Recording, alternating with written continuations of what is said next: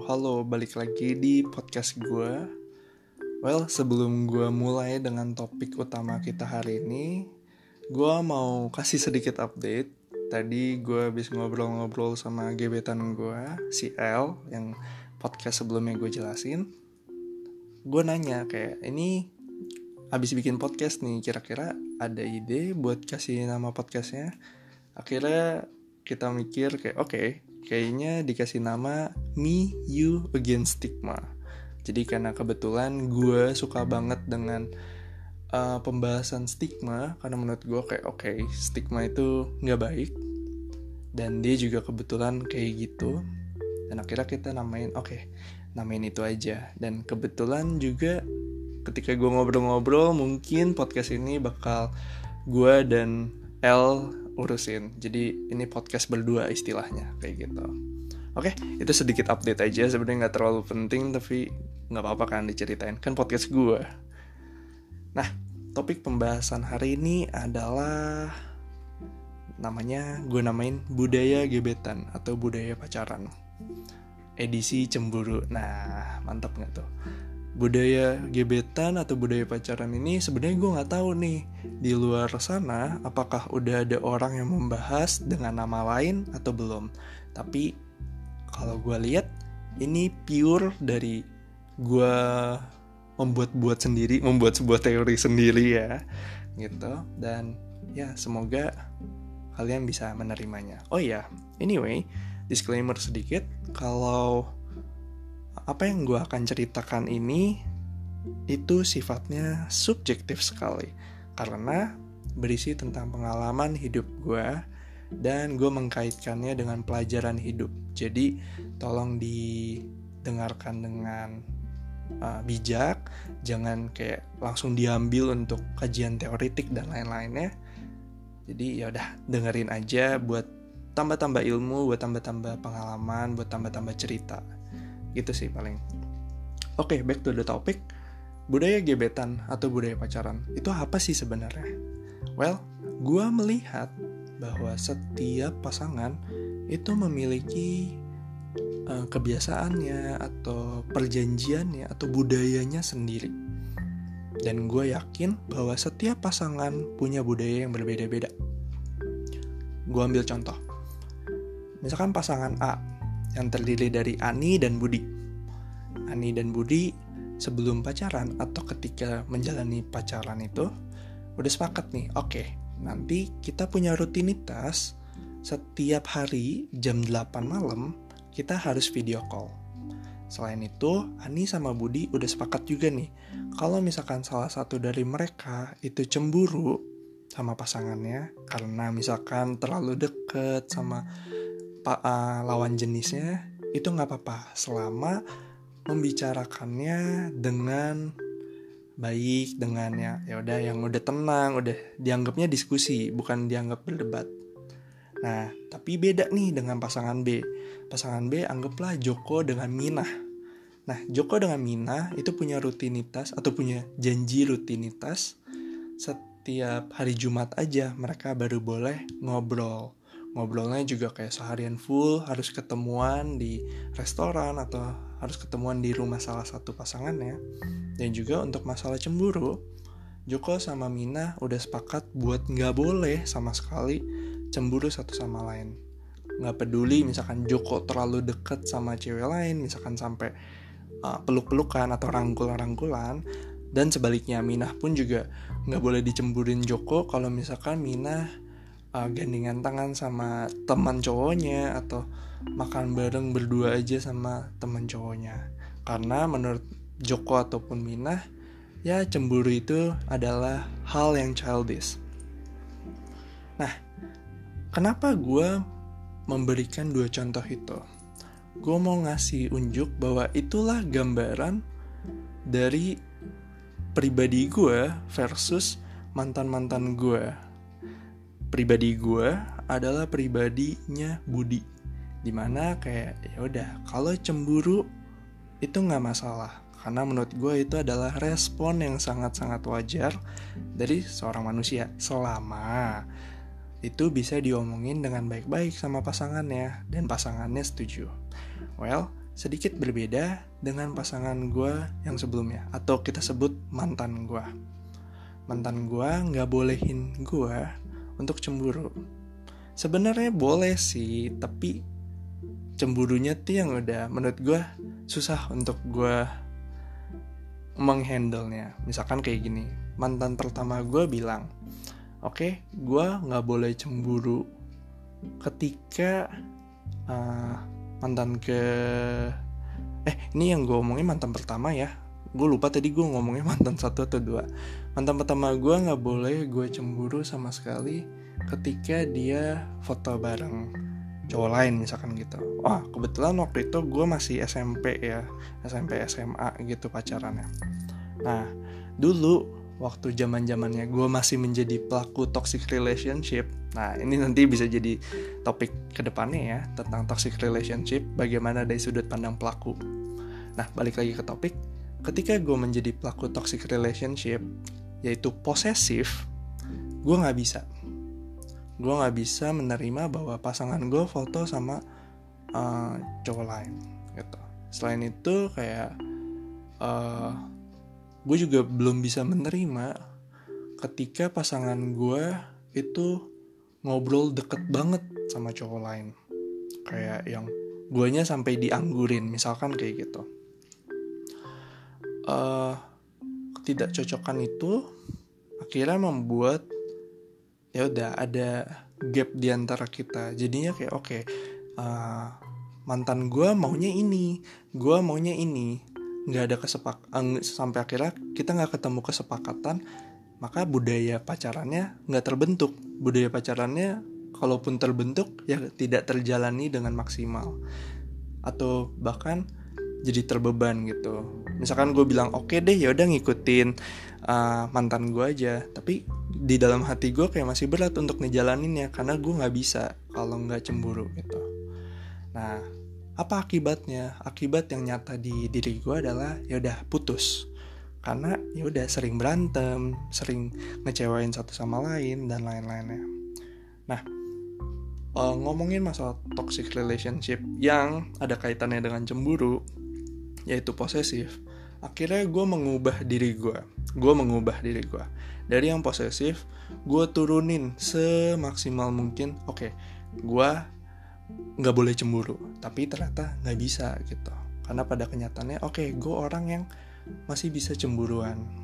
Akhirnya gue bisa nurunin sampai gue memberikan uh, kategori deh oke okay, yang gue cemburuin itu cuma mantannya mantan gue atau mantannya pasangan gue kalau misalkan ngajak ngobrol terus gitu. Dan orang-orang baru yang lawan jenis gitu ya yang taci banget gitu yang kayak sampai peluk-peluk. Nah plus sama hmm, temen deket pasangan gue yang ngobrolnya itu Waduh sampai lupa gue gitu. Nah itu gue belum bisa nggak cemburu gitu. Nah lanjut nih ke mantan kedua waktu itu. Mantan kedua, gue udah sempat ngomongin gitu kalau oke okay, gue ini kayak masih cemburuan gitu. Tapi hmm, ini salah gue sih.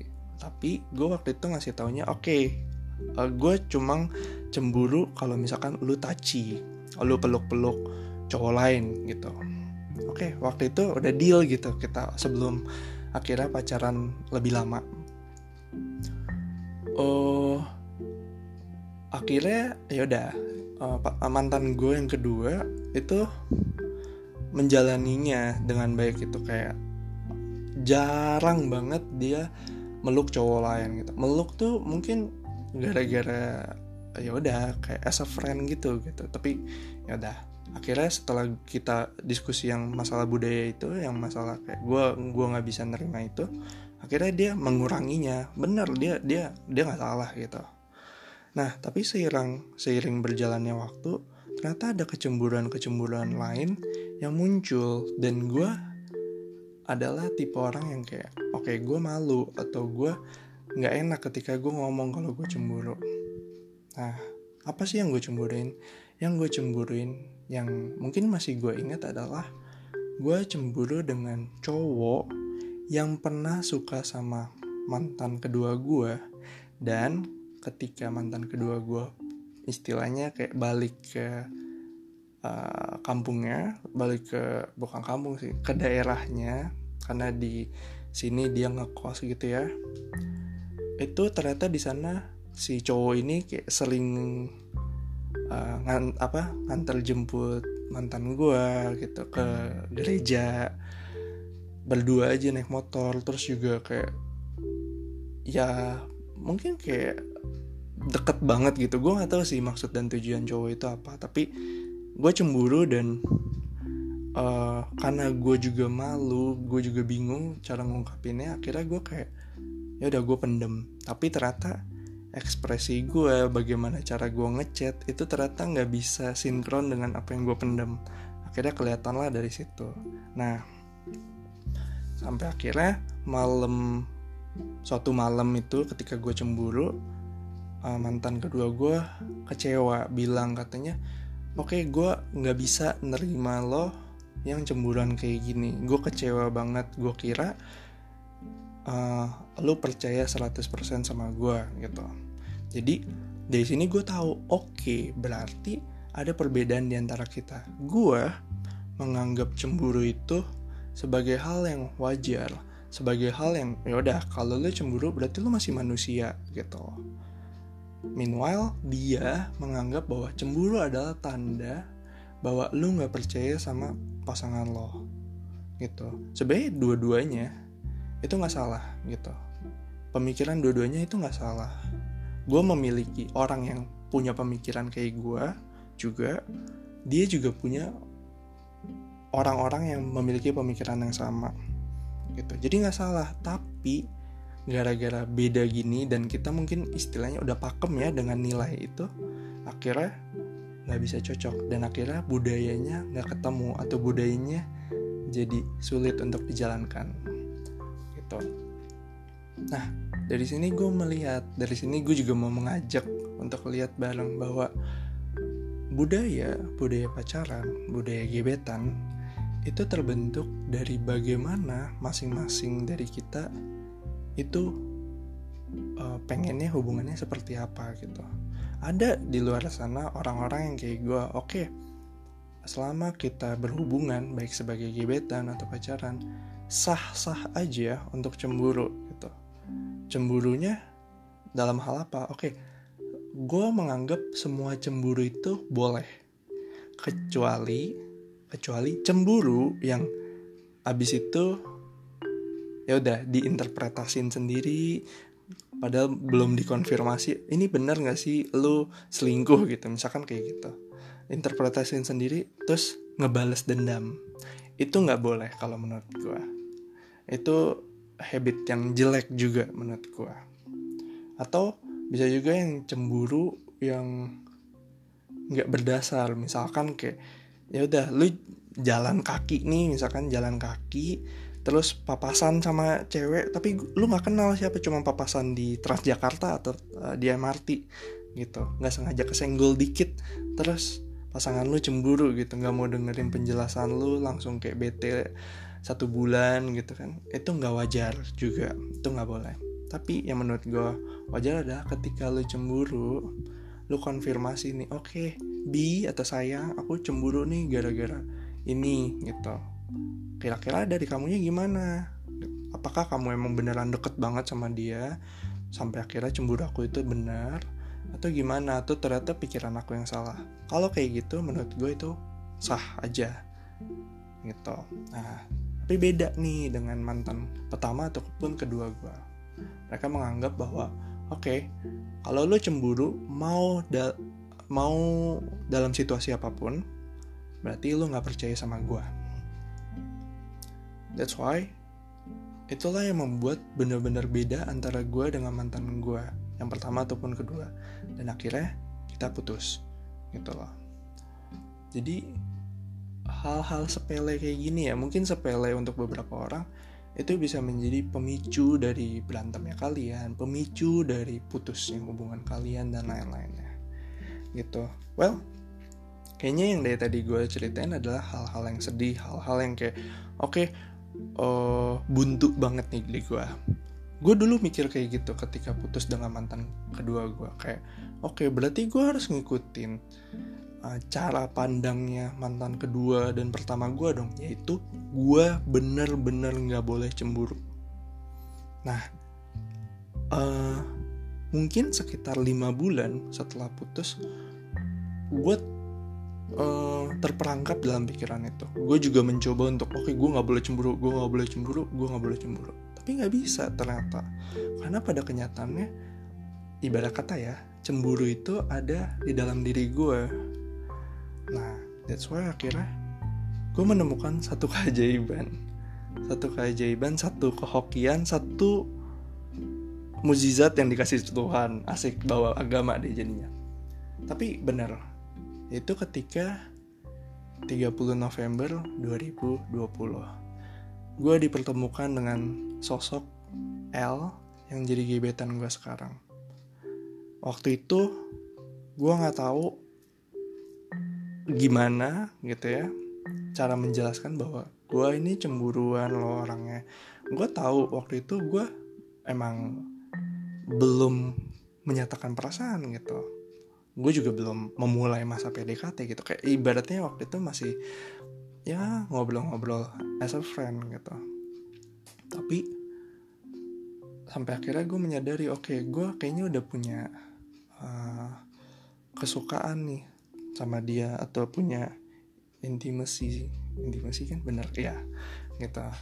Dan akhirnya seiring berjalannya waktu akhirnya kita sama-sama deep talk tentang mantan. Dan betapa kagetnya gue bahwa gebetan gue sekarang itu sama persis pemikirannya sama gue bahwa cemburu itu benar-benar gak masalah. Bahwa cemburu itu adalah salah satu tanda sayang gitu. Bahwa cemburu yang wajar adalah ajang di mana yaudah kita belajar untuk berdiskusi. Ketika lo cemburu lo merasakan emosi tapi di satu sisi lo juga harus bisa untuk ngomong untuk berdiskusi dengan pasangan lo. Jadi jangan dipendam sendiri jangan sampai itu jadi hantu buat lo gitu. Nah dan singkat cerita kayak hari ini hari ini ketika gue bikin podcast yaitu 4 April 2021 gue sebenarnya baru aja cemburu nih.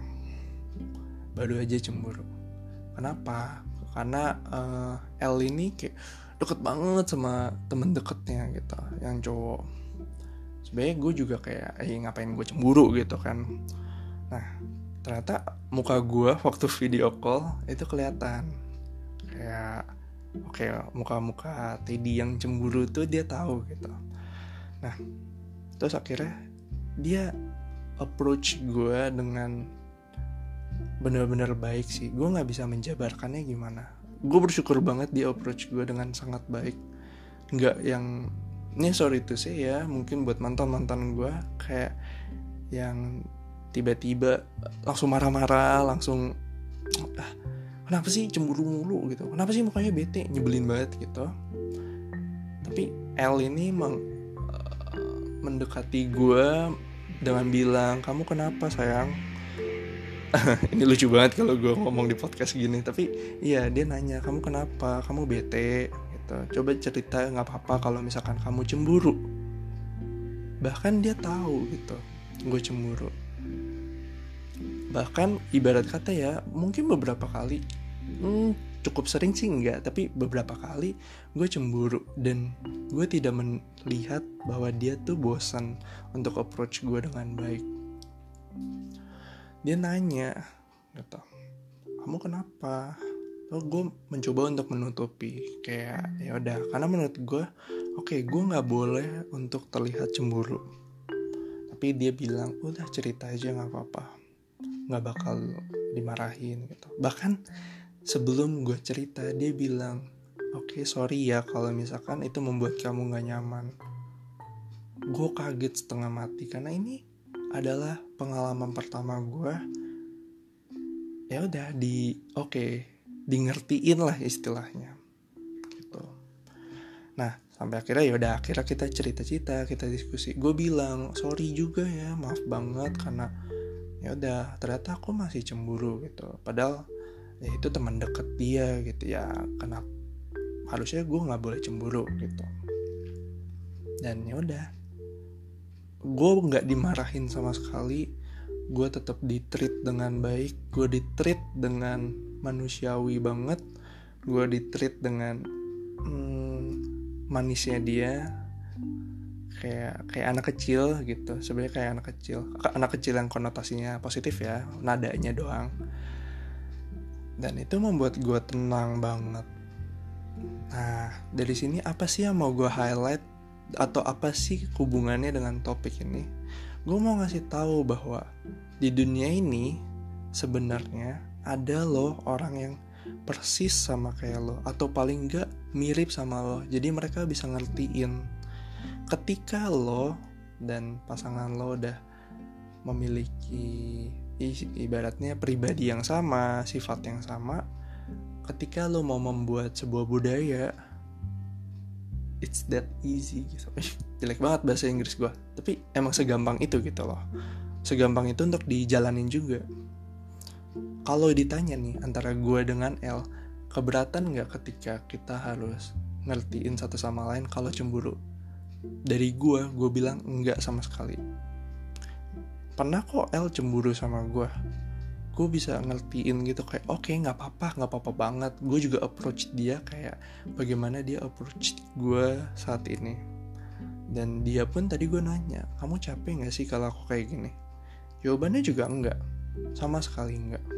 So, itulah satu bukti bahwa oke, okay, lo bisa bikin budaya lo sendiri bareng pasangan lo selama dua-duanya itu nggak perlu keluar effort yang berlebih. Atau kalau lo mau gampang, lo belum ketemu pasangan lo, lo cari yang benar-benar sifatnya serupa banget sama lo. Bahkan lo bisa sampai mikir, oke, okay, dia adalah cloningnya gue versi lawan jenis. Gitu. Nah, paling itu aja yang mau gue sharing hari ini gue mau cerita bahwa ya udah budaya pacaran atau budaya gebetan tuh penting loh untuk hubungan. Karena menurut gue kalau nggak ada budaya pacaran rasanya kayak hampa aja gitu. Hubungan lo. Rasanya kayak ya udah lo jalan tapi kayak nggak ada sebuah dalam tanda kutip rutinitas. Sebuah perjanjian dalam tanda kutip juga. Jadi kayak uh, better mungkin ini bisa diomongin kali ya. Ini saran sih sebenarnya. Mungkin kalian yang belum tahu nih apa sih yang lawan pasangan kalian pengen? Bisa nih ngobrol-ngobrol bareng maunya gimana? Atau kalian yang lagi sering berantem mungkin bisa juga diomongin ini. Ya Semoga nggak sering berantem lagi ya. Paling itu aja. Sebelum gue tutup, ada satu pertanyaan yang harusnya gue tanya tadi sebelum gue jelasin. Yaitu, jadi apakah kalian udah tahu budaya pacaran kalian kayak gimana?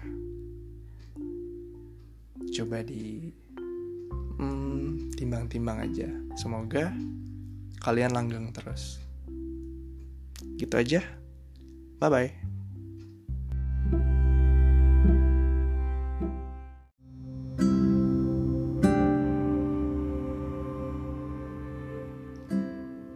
Hey, halo. Iya, halo kamu Luisa Valencia. Hari ini atau tepatnya saat ini aku lagi sendiri nih. Sendirinya aku ternyata ngebuat aku merefleksikan sesuatu Nah, refleksi itu aku rangkai dalam kata-kata. Kata-katanya kayak gini. Hey, aku sadar akan sesuatu.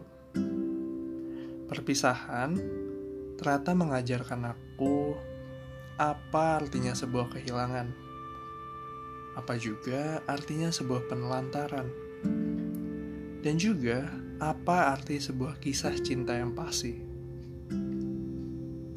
dalam hubungan, emang benar sih, rasanya sulit untuk bertahan.